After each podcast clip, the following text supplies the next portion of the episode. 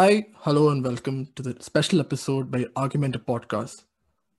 The environmental concerns, especially in hindsight of the recent EIA and the protest which, which has also sprung up. As you all know, in the latest news as well, the several protests which are happening around the country, especially in Goa, has also raised an alarm among not just the activists but also among the students as well, as we are the future of, of this of this country.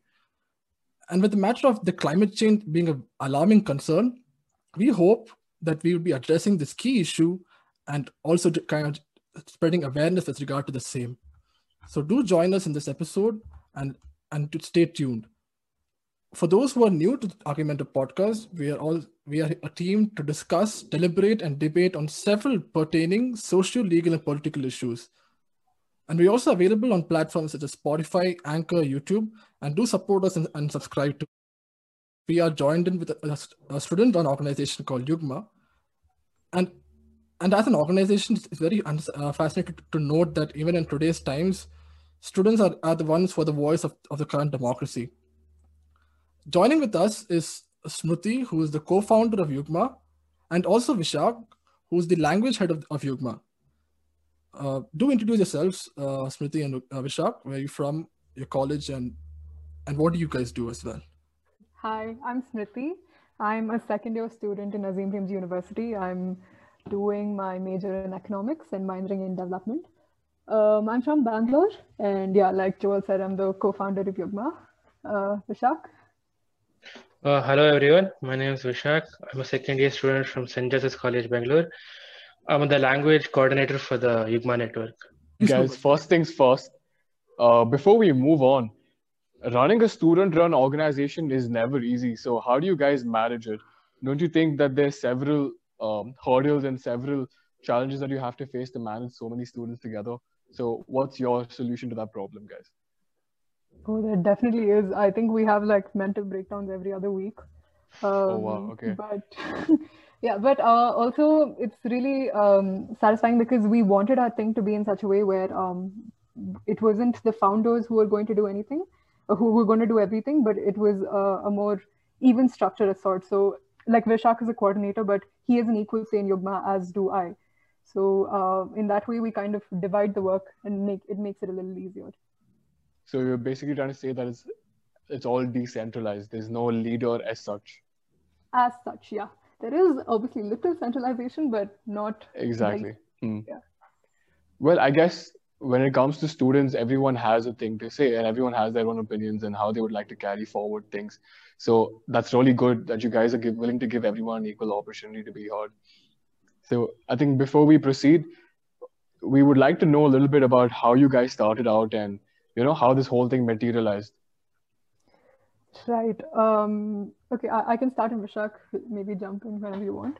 Um, so yeah, it actually started off um, without much of a plan. Um, one of our co-founders, Anjali, um, she got people from various colleges together um, to talk about the EIA draft, which was a big thing that was happening at that time around June, I think and uh, it was about um, like trying to raise awareness about it because not a lot of people knew that the EIA draft was being passed and that the public hearing was there and you could kind of object to it. So um, so she got uh, unions from across India and then that's how we got in touch. And so we collated a bunch of 120-ish uh, college unions across India. And we wrote like letters to the MOEFCC and the PMO and we asked them to like with all the objections we had to the draft and we talked to a bunch of environmentalists and things like that so um, as we were doing that, we realized that this could actually be a broader thing because uh, what we were focusing on doing, which was translating the EIA content and making it more um, accessible to everyone, was a thing that wasn't being done in the environment movement so far. And we thought exactly. we were actually adding value over there somewhere. So we're like, hey, we should probably make this something. So once the yeah, public which... hearing, yeah, but as students, what were the real constraints? Example, like I think even in your recent uh, the the PIL before the court, if I'm not wrong, even the judge said that why bring in the media and stuff. So, like, is there real encouragement for, among the students with regard to such kind of initiatives being taken, or is there a, a lot of discouragement as well? Because as you're also bringing in a lot of unions and colleges as well. So, what are the constraints with, with regard to it? Right. Okay. So actually, I'd like to say that uh, the response as such has been kind of mixed because initially the press and the media were uh, the fact that we were students was what really fascinated them, and they they took it very positively. But um, like Joel said about the PIL, um, the other people like because we reached out to the media to make sure that um, I think the law students reached out to the media to make sure that the PIL was um, like received and things like that. They were like, why would you get it out to the media first? And you guys are just doing it for publicity stunts and things like that. So that has been there, which is a little obviously sad because that wasn't their intention.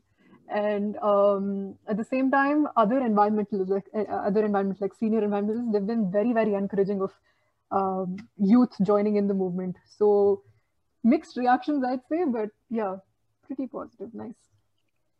So guys, um, I just had this uh, query like since we are uh, you know running as a student run organization we'll definitely have a review board or uh, you know a group of seniors or uh, such people that could who could help us in the same so do you have any such committee who is working for your you know as a in, in the seniority limits i'm sorry uh a, a committee which works towards do you have a review committee of senior members who can, you know, we being students will definitely require advisors from advisory boards per se.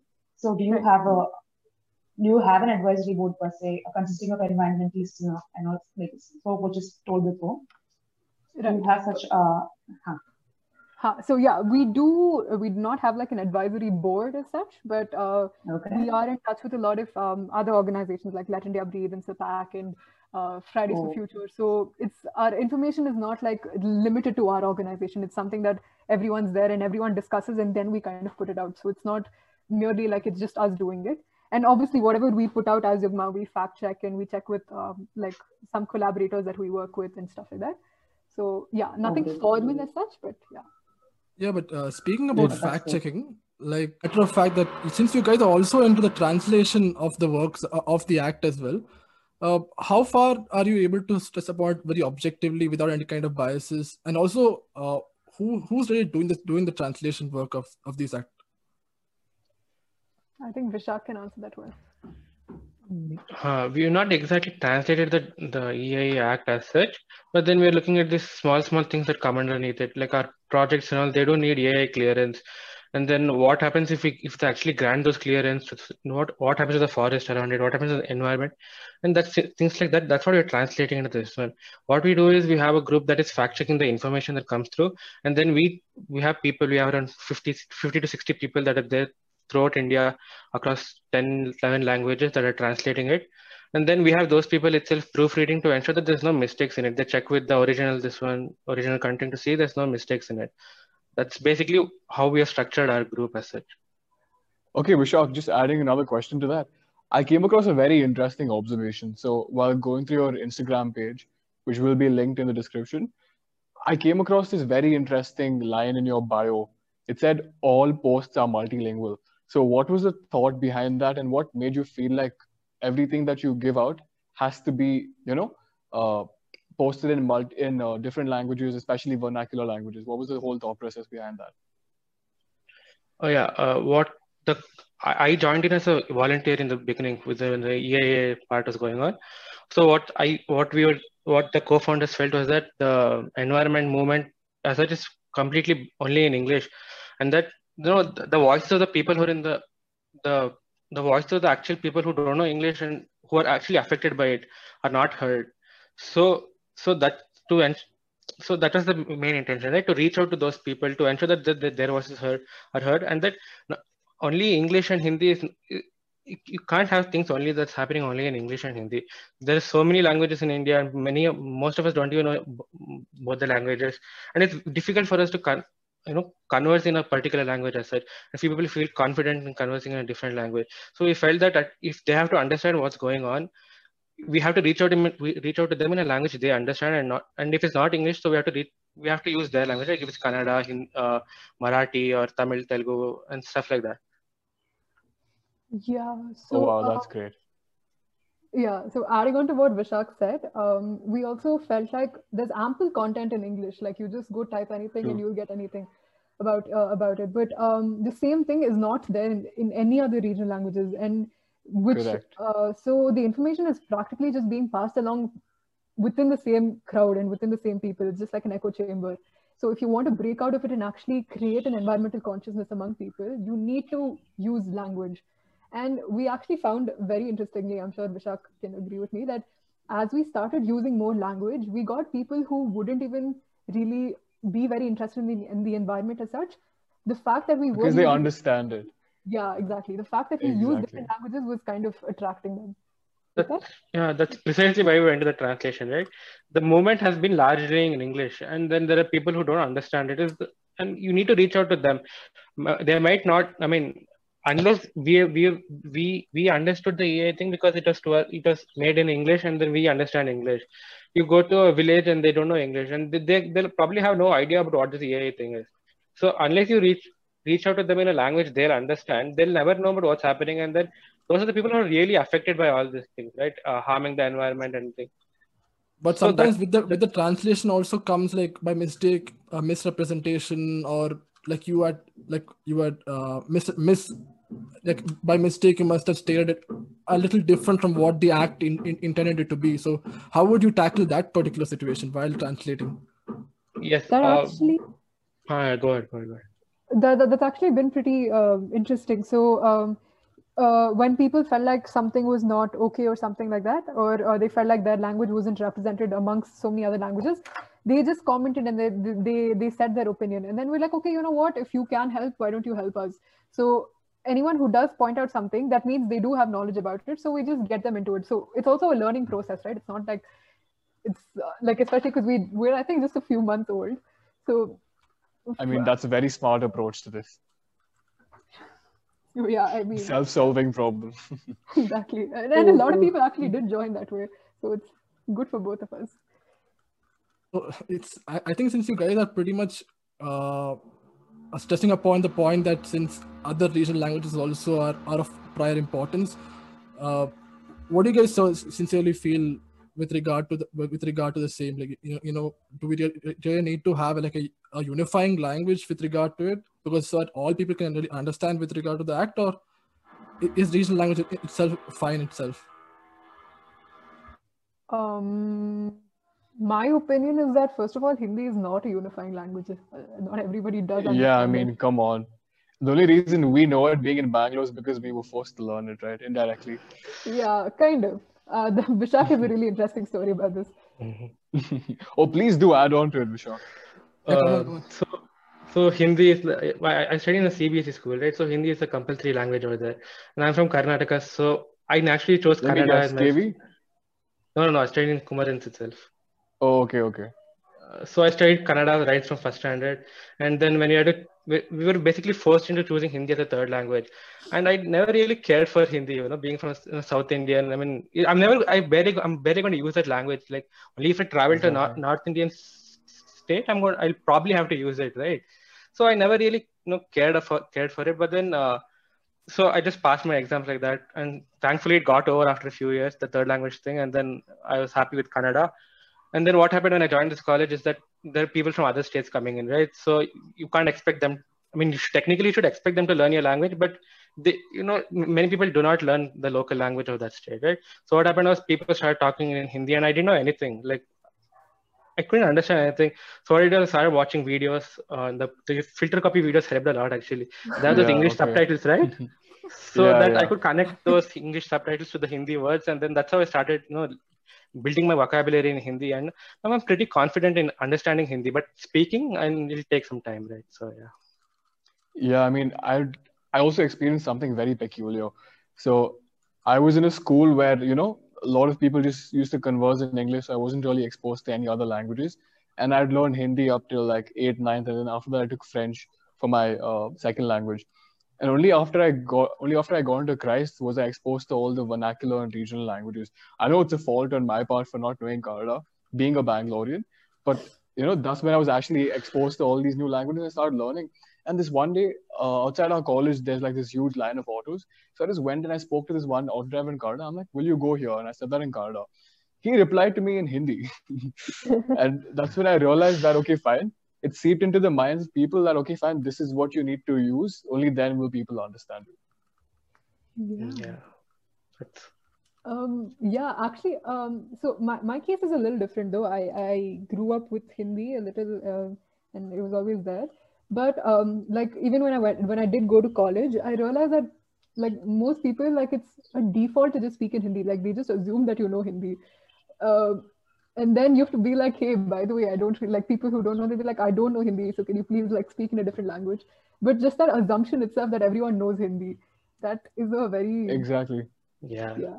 No, even even when it comes to like the you know, the normal language that they speak, it's not the proper Hindi that we have learned in our classes that we're going to communicate with these people because they speak in that real, you know, the proper colloquial language which we will not even understand a word of. Which I think, it, you know, I have found it really hard at times to, you know, converse in that. But see, when I speak to them, like in the proper word by word Hindi, they won't, you know, they, they find me inferior in speaking that, that kind. So I think when it comes to academics and the way we speak, this is the issue like a lot of people face, uh, I guess. And and there's even like when I went through the, uh, you know, the, the vision document of yours, uh, the, the the approach that we have chosen for the for fighting, you know, towards environmental justice is a bit different. So like if you look around, there'll be a lot of environmentalists who are working towards with similar goals. And I just wanted to know like how Yugma Environmental Justice Clinic is different from other workings, other, other working environmental, environmental organizations. Again, um, there isn't, at least we aim to not have uh, too much of a hierarchy within the clinic. So it's not like um, one person is delegating the work to others, which I think is not uh, the case in other clinics. I'm not too sure about that. And of course, the language part of it, where um, we take up more local issues and whatever uh, insights we get from it, we uh, analyze it and uh, like make it into like bite-sized content, which we translate into the appropriate language. My specific question would also be that why why did this idea come into your mind? Aren't like as mentioned, there must be several other environmental organizations as well. Why what really drew, drew you towards picking up this uh, initiative? Because as, as, as I stated earlier, you're just students and you're a student-run organization. But then, what really drove you uh, to, to, to, to do this task, especially? Right. Okay. So, um, so the first thing that we had with the EIA itself, right? Like we we also just started off with English, and even our letters and everything, everything was in English only. But um, then we saw that one of the main uh, contentions that were uh, against the draft was that um, it wasn't translated into any language apart from English and Hindi and I think later they translated into Odia or something like that, but uh, that also like it was just like a half-hearted attempt. But yeah, so first of all, the way the draft was put pushed onto the public uh, amidst lockdown, where you couldn't really really protest about it, and the fact that public hearing as such wasn't really there, and um, mails were blocked, and the whole thing of FFF and everyone being blocked under UAPA. So with all of that, like it was really really important to get people to know what was happening. And uh, we shared a lot of english content obviously and we got everything.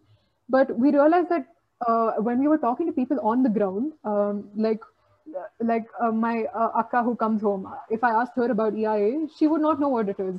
If i and then we we contacted regional newspapers and we told them about it. And they were like this is this is something that we haven't even covered in our newspapers so that's when we started translating and getting things um, into uh, shape and then we're like, you know what? If we're actually doing this, let's just go full out. So we called out for volunteers, and like overnight, we just got like I think like hundreds of them, a hundred ish. We're like, okay, whoa, okay, we'll just do this then. So yeah. So what if the counter to that is that why are you so against businesses or like i think what the government is trying to do is more of uh, liberalization uh, as well so in order to bring in more into the economy so don't you think it's actually counterproductive to the economy as well with regard right. to the, the, okay, li- yeah. the licenses as well, licenses and things like that. Right. Um, yeah, I mean, that, that is a debate that we uh, have been receiving from that time. But honestly, um, this is a thing which kind of bothers me because okay, uh, there is ease of doing business with this draft, agreed. And that will probably create more jobs uh, at the moment, and you will um, ha- maybe have a boost in the economy or whatever. But I'm talking about generally the model itself. That was our point. The whole model that we're running on is not sustainable, not just environmentally, but it's not it's not going to hold up in the long run. Whatever materials we're getting, whatever resources we're getting is from the environment. And if we're going to keep polluting True. the environment, what what exactly are we go- getting out of this and even within that like economists love using this. Like they keep saying development and this is for development. What exactly but are sustainable development right? Yeah. No but not even sustainable development. Not like even. how is it development if people are getting killed um, because of gas explosions near their house? No no. You're what I'm trying to say is that is the end goal right? Sustainable yeah. development. But with, Um, with a policy like this you're just allowing more players to enter the market and then they'll just exploit. Sorry? Yeah. Just reiterating what I said earlier. I said the end goal of a project like this ideally is sustainable development, but through the model they're proposing, it allows for more businesses to enter the market. And do you not think that over a period of time, as you rightly stated, it would, you know, uh, lead to an exploitation of natural resources, Joel? Um, yeah, I mean, I completely agree with that. And uh, yeah, so from the beginning itself, I was kind of, uh, we were kind of advocating for sustainable development. But as we're getting more into the movement, we're kind of realizing that that actually may be a paradox. by utopian. itself. yeah, yeah. sustainable development doesn't really seem. exist. I think yeah, Yeah. being being students of economics, we're fed with the idea that okay, fine, you can harmonize between uh, development and environment protection or protection of natural resources, but to get that sort of balance is impossible, especially Yeah, in a world mean- like I guess so, but that is again within our framework. Like, see, with within environmental, uh, within economics itself, uh, development itself, like we define it so narrowly. Like, development would mean increase in GDP, but Exactly. development doesn't mean well-being of people. Development doesn't mean um, uh, like clean water, clean air. That's not considered as development. yeah. I think it's only later on that the ideas of the Human Development Index and all of that came in, Right, and that's exactly. when it really started to have some value. Uh, yeah, but do you think it has value even now? Like, I feel like it still doesn't No, have any. of course not. I, in my in my opinion, it's just a statistic. yeah pretty much and like yeah like it's it's just seen as another thing it's not it's not productive enough for our economy to have a clean air or clean water So, uh, also another question I would like to ask you guys, especially Vishak, is how do you guys reach out to the masses? Yes, you're doing you're doing a lot of stuff in you know uh, giving out information in vernacular languages. Are you restricted only to Instagram and virtual platforms, or are you also doing groundwork? we have started with groundwork now, but as of now, we're, we're a little bit restricted to Instagram. But we have come up with our website that's going to be launched in a few few days or few weeks. And then um, we have this another project which we're coming up with called Narratives Project that that basically uh, is a way, is a way for people the people to tell their stories to us directly. You know, not not especially especially in the regional languages, not just not English or Hindi, but even Hindi also, but not mainly English. You know, use the Malayalam, Kannada, Telugu, Tamil, and tell their stories about what they're what's happening around them. That's something we're doing, and the website I was which, I- which I was talking about, where we plan to uh, put our posts and everything, which are which is mainly restricted to Instagram, onto the website also. So it's more it's reach more reachable to people. I I have met with people who are my age who don't have access to Instagram, and they don't know what they don't know what's happening with our our network as such.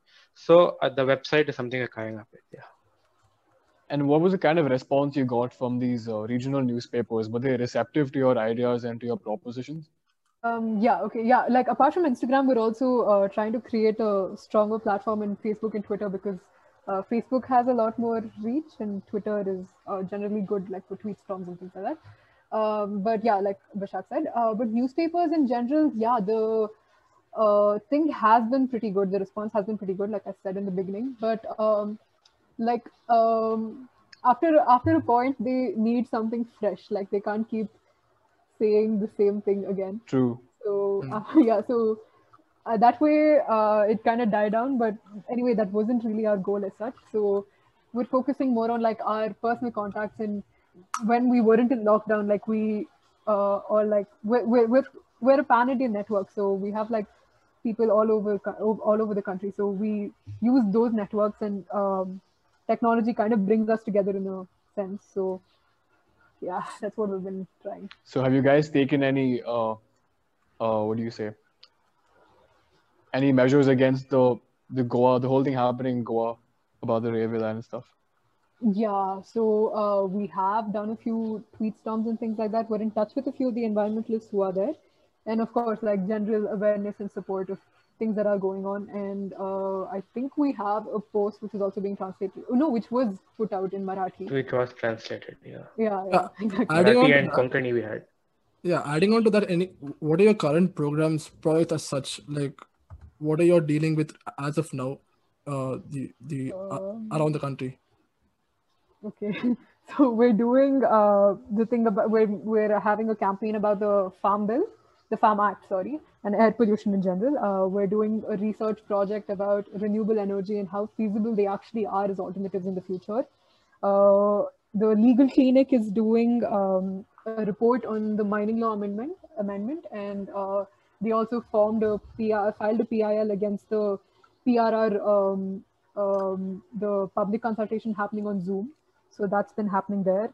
And apart from that, like Vishak said, like we're just focusing on the narratives thing, which is like getting stories from local um, areas and seeing what's happening. Like we did the Hyderabad floods, we did uh, the Thano forest in Uttarakhand, and uh, things like that. Yeah. Well, I think what you guys are doing is amazing. And usually, what happens is when you're faced with a situation like the pandemic that was going on, and still is, you tend to like you know die down. But I think the fact that most of your operations have been online, it's only given an impetus to your reach and allowed you to, you know, to get the message across to as many people as you can. And yeah, I mean, I must say, I, I, do uh, appreciate your efforts, and uh, I mean, what you guys are doing is pretty good. So uh, just keep going, guys. And even Minaj, like uh, I think just before we had stated, like many of the uh, you know media platforms failed to inform people or failed to bring out the news a lot of environmental issues that are being faced across, across the country. So, like uh, just now, when the activities of Yugma were explained, like a couple of minutes before, I just came to like half of them were not even reported, you know, into our knowledge, or we, we did not even get to know about half of these things. So, I think uh, media should actually come forth with, you know, effective measures of reporting such issues in a wider perspective, because apart from the numerous, uh, you know, news reports and contents that can just boost the TRP rating or just boost the number of viewership and all. I think these sort of issues uh, have to be brought forth and enthusiastic youths like that of the initiative taken by Yugma should, you know, definitely they should be supported and uh, literally aided by these uh, platforms as well as, uh, you know, I believe. And uh, even I had this query of uh, like how well or how how many students have taken part as of now or what is their uh, kind of enthusiasm that the students put forth towards the working of Yugma. Like we can find an enthusiastic group of students who are working towards uh, working towards the betterment. And how many students are there as of now, and what is the number of participation? How do you recruit students? If our viewers also, if anybody would like to be a part of Yugma, uh, how do you recruit these students, and how do you you know invite them into the group as, as such? Right. Uh, currently, I think, um, like Vishak said, we have 70 people in the uh, legal aid clinic. Apart from that, we have, I think, safe to say around 100-ish. Um, like, okay. Um, yeah, apart from that. Yeah, apart from the language, sorry. Um, and uh, how we recruit people is um, we, we're not we're trying not to take too many people right now because the more people we get, the more overwhelming it is after a point. Uh, but um, okay. we uh, like we we were in need of video editors and graphic designers and things like that. So we just put up calls on our social media. We put up uh, emails to all the college unions that we're in touch with. So yeah, if you follow us there, you will get updates. Okay, okay, that's great. great. But with our organization, don't you also have uh, like political pressures or, or like like since you take up certain stands which, which might be counter counter to the government as well don't isn't it sometimes a, a, little too political or is it sometimes a, a bit you know like they might consider you as students as well but then isn't it also like that way? Like people might consider it to be a little political or uh, and things like that? Yeah definitely. I mean what what we are doing is definitely political. Like no, i'm not saying politically biased but it is political. And uh, this was actually something that deterred a lot of college unions from actually joining us because they felt like we were going against the government and this is not something that students should really do um, and yeah, I mean, that is a thing that we face. But at the same time, um, we try to make sure that we're not biased. Like, we don't want to be uh, either on the left side or the right side of it. We want to have uh, proper information and just environment is the main goal. Um, yeah, we haven't re- received like serious backlash from anything yet. I don't think we're that um, important yet. So um, yeah, so far, yeah. I mean, uh, you can't look. I mean, standing up for the nature is not exactly political, right? It's something that we have to protect it no matter what, because it's something uh, we get. We get our uh, water and everything from the, from the forests, and you can't go against the nature. Is what I feel, right? And then Yeah. um, you uh, you uh, that's it. Uh, you so you can't exactly think of it as a political movement. If if any government is doing something that's going to harm the this one, harm the environment, you have to stand up to it. It, it might be the left or the right. That so you, just because just because we're, the right government is at the center and then we are standing up to it, that, that does not mean we are supporting the left or the or you know we're going against the government. It just means that we're standing up for to what is right. Yeah, because directly or indirectly, we're also affected by what measures they take, right? For example, the if the ring road project happens in Bangalore, so many trees are going to be cut down, and Yeah, we're only going to be facing uh, adverse air quality. yeah. Exactly. So I, gue- so I guess the onus is on all of us to take up the stand for the environment at the end of the day, because if we don't stand up for what is right, uh, fearing political backlash or, as you said, whether you know we're affected or not, it's it's going to come back to us eventually. Yeah, Especially true. our generation. Yeah. Exactly true. You don't even know if we're going to live for another 50 years. It's reached that point. Sad. Very That's sad. what's scary. like even cli- climate change has been like taken as the one of the biggest issues globally. Like even United Nations have taken up a lot of steps to call up for the member nations to take up, you know, their uh, nationwide steps against climate change. And I mean, it's been the it's been one of the biggest issues that are facing. Like I think a lot of incidents that are taking place in the state-wise spaces within our country. Like I don't know how many of you remember the case of the flat demolition that had happened in Kerala like numerous flats were uh, demolished down because they had broken the C- CRS uh, b- boundary of creating near the water spaces. So I think the first part, uh, Shruti. No, no, no, sorry. I just said, oh. okay. So, uh, so like, I just wanted to uh, tell that, like, you know, at, at the first part, like in the first training, whenever I come to know about these kind of depletion of natural resources, I get to remember the water bodies, the water resources on first hand. Like they have an increased tendency to pollute these water resources, and most of them fail to, you know, comply with what the government has set up, like a distance that to be kept from the water bodies, which we which they refer to as the CRS distance and all. So I mean, these kind of constructions, which are uh, which are you know often or many authorities bribed by the individuals who want to come up with all these things, and to an extent, uh, legal boundaries are often you know often covered for with the with the kind of power and authority that they have. Even in the case of EIA, like I, I I've heard a lot of people uh, condemning the draft also on the grounds of the capitalist uh, you know, interventions that, that would come into the environment. So, uh, do you think that uh, you know EIA as a whole, apart from the numerous drawbacks that we had mentioned, also has an element of capitalist interventions into the environmental proceedings? Oh, definitely. I think that is that is the only thing which is guiding it. The whole the whole point of making uh, ease of business and uh, making getting licenses easier and stuff that is completely purely capitalistic interests. Yeah, And but they are not even questionable, I guess, right? Like many a times nobody dares to question them because they have the power. They won't like they won't even listen to what authorities, you know, authorities don't even try to question them. I think that is the biggest Right. issue like we face as a whole. Exactly, Yeah. but also there's a thing to be considered, like um, with the uh, with things like uh, like setting up businesses and things like that. There are gains that people are going to get from it. So why would people actually stand up for it? Because Yeah, right now it's exactly. it up against Exactly, capitalism yeah. or the environment, and if capitalism is benefiting you, then obviously you're just going to go. Oh, it's a bigger That's the struggle. I do, yeah. That's that's a whole other debate. Let's not get into that.